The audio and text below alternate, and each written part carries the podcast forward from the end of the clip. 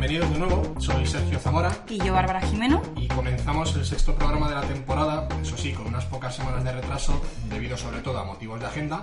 Pero lo hacemos a lo grande y sabiendo que la espera seguramente os haya merecido la pena. Pues sí, porque hoy tenemos con nosotros a Juan Galiardo, Head of Spain de Uber. ¿Qué tal, Juan? Muchas Hola, gracias Juan, por bienvenido. venir. Muchísimas gracias. Bueno, parece que hablar de Uber es poner siempre los mismos temas sobre la mesa, pero vamos a ser claros desde el principio. Nosotros nos desmarcamos de los asuntos habituales y vamos a hablar de aspectos quizás no tan conocidos de la compañía, ¿no? Un poco más relacionados con lo que es la cultura corporativa y la forma en la que funciona la empresa. Porque lo cierto es que Uber es una de las compañías de más rápido crecimiento de la historia. También ha sido una de las startups más valoradas de la historia. Recientemente habéis salido a bolsa y, sin embargo, parecéis empeñados en mantener una cultura horizontal y seguir pensando un poco en modo startup. Efectivamente, sí, queremos, no- nos hemos hecho mayores, pero, pero efectivamente queremos seguir pensando en modo startup. Eh, he de decir antes que eh, hacerte grande también tiene sus ventajas. Yo me uní a la compañía en 2014 como director de operaciones en, en Valencia. Director de operaciones tampoco como el de operaciones de Valencia, porque no había, no había, no había ningún equipo al que, al que dirigir. Y, recuerdo que en aquel momento el, el apoyo que tenías para los retos a los que te tenías que enfrentar en el día a día era un, era un chat con alguien en San Francisco que, que tal vez encontraba tiempo para echarte una mano y, y- no había estructura, es- te sentías bastante solo, ¿no? Por tanto, lo primero que me gustaría decir es que, que, oye, que hacerse grande también implica tener un montón de apoyo, tener acceso a un montón de recursos, eh, de personas que han pasado por situaciones similares que permiten ¿no? que generar conocimiento, ir aprendiendo, etcétera, etcétera. Por tanto, ¿sabes? yo creo que es muy valioso tener, tener toda esa estructura. Creo que el gran reto es conseguir sacar el máximo provecho de esa, es- de esa estructura, de esas estructuras regionales que, que- que realmente te puedan ayudar tanto a, a- a- ¿no? a conseguir tus objetivos sin convertirte efectivamente en un, en un ministerio burocrático y, y- y- y lento, ¿no? Yo creo que ese, es- ese es efectivamente el reto. Bueno, y hemos estado ojeando también los principios básicos de vuestra cultura empresarial y hay dos que nos han llamado especialmente la atención. Uno de los principales es bastante categórico y concreto, ¿no? Que es hacemos lo correcto y punto. ¿A qué, a qué os referís con esto exactamente? Pues literalmente a lo que pone, a que intentamos en cada situación eh, hacer lo correcto y punto. Y efectivamente es un, es un principio muy vago porque es muy difícil establecer de antemano lo que es hacer lo correcto. Es algo que por definición eh, depende de las circunstancias. Pero creo que todos nosotros, tanto en el ámbito personal como en el ámbito profesional, casi siempre realmente sabemos qué es lo que es hacer lo correcto y sobre todo qué es lo que no es hacer lo correcto. Entonces, es posible que en muchas ocasiones haya más de una forma de hacer lo correcto más de algo o más de una opción para hacer lo correcto, pero, pero insisto, yo creo que, que es mucho más fácil de lo que a menudo queremos reconocer, sobre todo no hacer lo correcto. Y creo que eso a menudo implica, puede implicar crecer más lento, puede implicar eh, renunciar a, a una posición competitiva, puede querer renunciar a un mercado, a rentabilidad, etcétera, pero tenemos clarísimo que a largo plazo hacer lo correcto es la única manera de convertirte en un socio de las ciudades, de que se, de que se entienda que, que se vea y que se pruebe que vienes a sumar y no a restar y de que puedas construir una organización que, que está aquí no para ganar dinero en el corto plazo, sino que está aquí para cambiar nada más y nada menos que la forma en la que la gente se mueve eh, a largo plazo. ¿no? Por tanto, creemos que, que, ah, que es un imperativo totalmente categórico y que debería serlo para todas las empresas. Y otro de esos principios que tenéis por, por bandera es el de valorar las ideas por encima de la jerarquía.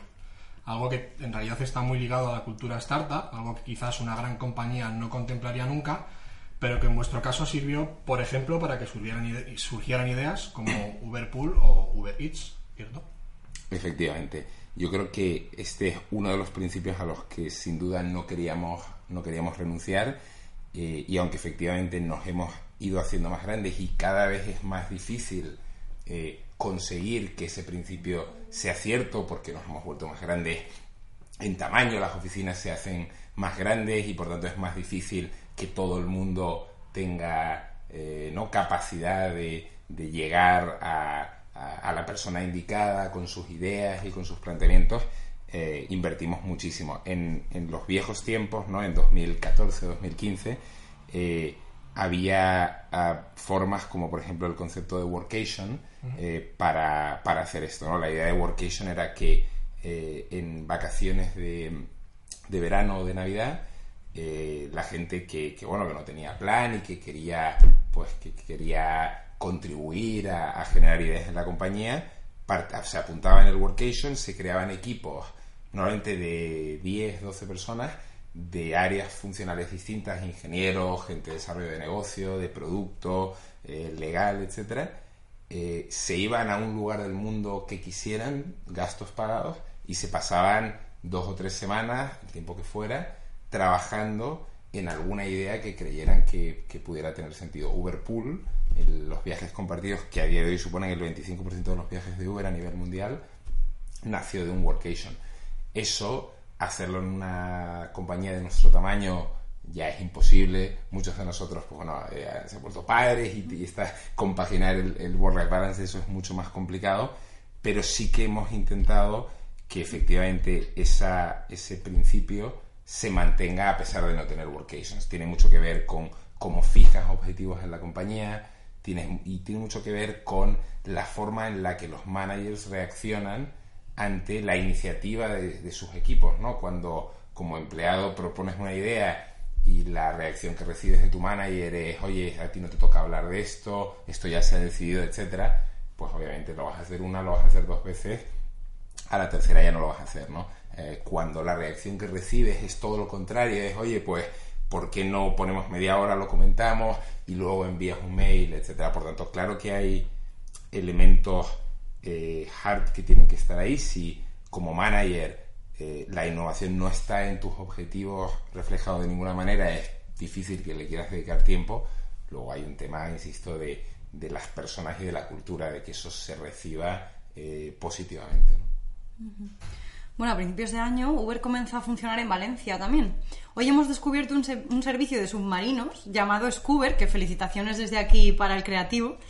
Y bueno, vemos que hay determinados servicios de Uber que funcionan aquí, pero no, en, no lo hacen en otros territorios, ¿no? Entonces, ¿cómo detectáis tendencias y necesidades y, cuál es el proceso a la hora de poner en marcha un servicio determinado en un lugar determinado y no en otro? Pues mira, eh, lamentablemente aquí la regulación juega un papel fundamental. Hay muchos servicios eh, que nos encantaría tener aquí porque, porque vemos que claramente la demanda está ahí. Eh, Uberpool es probablemente el ejemplo más claro. A la gente en, todo el mundo y en España seguro que le encantaría poder pagar la mitad por un viaje compartido, ¿no? A mucha gente en, en, muchos momentos, ¿no? Lamentablemente la regulación española de transporte prohíbe específicamente el compartir viajes. Por lo tanto, a veces, a veces es un tema ah, regulatorio. Creo que más allá de la regulación, en lo que la parte en la que la regulación no aplica, eh, yo creo que de lo que se trata es de estar constantemente escuchando a tu cliente. Y, y eso eh, no es solo cuestión de hacer estudios de mercado, por supuesto que los hacemos, ¿no? O sea, hacemos eh, focus groups, estamos constantemente haciendo mesas redondas con conductores, eh, enviamos encuestas a pasajeros, hacemos, eh, en fin, estudios de mercado de todos los colores y sabores. Creo que tan importante es hacer el estudio como lo que luego haces con esa información. Si haces el estudio y la información se queda, en fin, en un email que se envía a todo el mundo y cae ahí, pues, pues sirve de poco.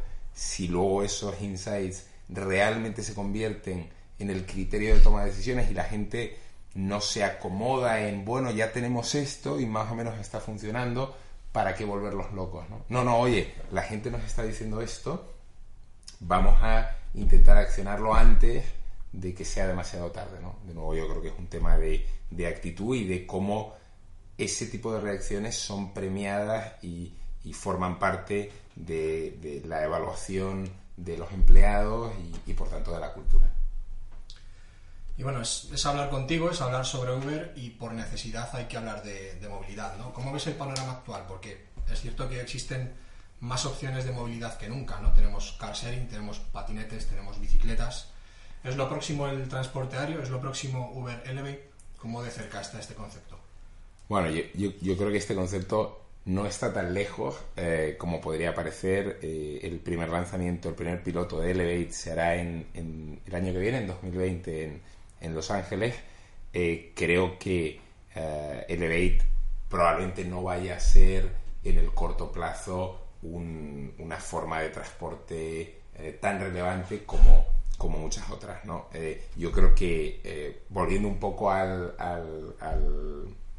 suelo, ¿no? de alguna manera, y, y, pensando más en los próximos pues 3, 4, 5 años, estoy totalmente de acuerdo contigo. La movilidad, la revolución de la movilidad o movility as a service, ¿no? claramente ha explotado. Madrid es uno de los mejores ejemplos de eso en, en Europa. Eh, creo que inevitablemente cuando se producen eh, ¿no? revoluciones así, eh, pues se produce cierto nivel de, caos, ¿no? O sea, hay patinetes por todas partes y no se sabe muy bien qué hacer con la regulación de, de las VTCs y del, y del taxi. en fin, yo creo que todo esto es normal.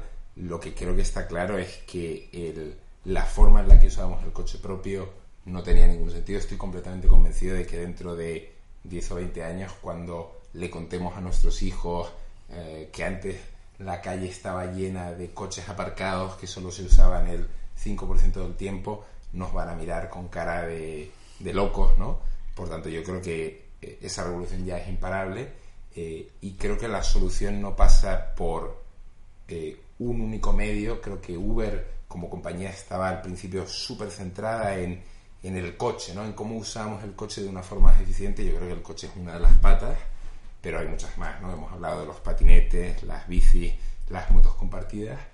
Eh, creo que tenemos, sobre todo en Europa, inevitablemente que hablar del transporte público y cómo fomentamos un mayor uso del transporte público y eso no solo pasa por inversión en infraestructura, educación, etcétera, sino por complementar el transporte público con muchas otras alternativas. Por tanto, para mí el kit de la cuestión está en conseguir eh, que en un único en una única plataforma, en, nuestro caso Uber, pero, pero no habrá una única, habrá seguro muchísimas, puedas combinar todas esas opciones, no, no como compartimentos estancos, sino con, con una experiencia eh, unificada, ¿no? Es decir, que si yo quiero ir, yo vivo en Quevedo, si quiero venir aquí a The Cube a Swansea cada mañana, y yo pues cojo un patinete desde Quevedo hasta Alonso Martínez y luego el metro, que no tenga que descargarme una app para coger el patinete y luego cuando llegue a abrir, eh, eh, sacar mi tarjeta de pago del metro y pagar el metro, que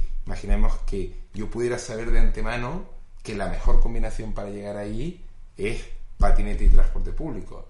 unificarlo todo. Unificarlo todo.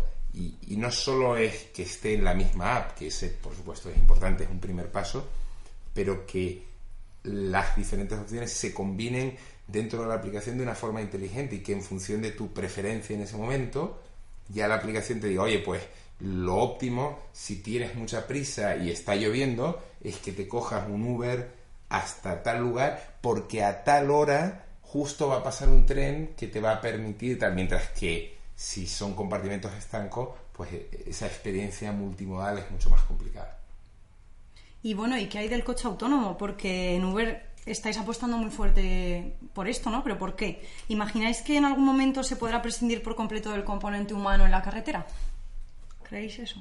Yo, yo creo que probablemente en algún momento sí, pero creo que estamos mucho más lejos de lo que, de lo que creemos. De hecho, creo que estamos más cerca de lo que creen, de lo que creemos o de lo que a menudo se cree en tener los primeros coches autónomos en la calle eh, transportando a gente de un sitio a otro para algunos recorridos muy concretos y de hecho ya hay pilotos pues de, muchísimas empresas en Estados Unidos y, y, en otros países haciendo eso.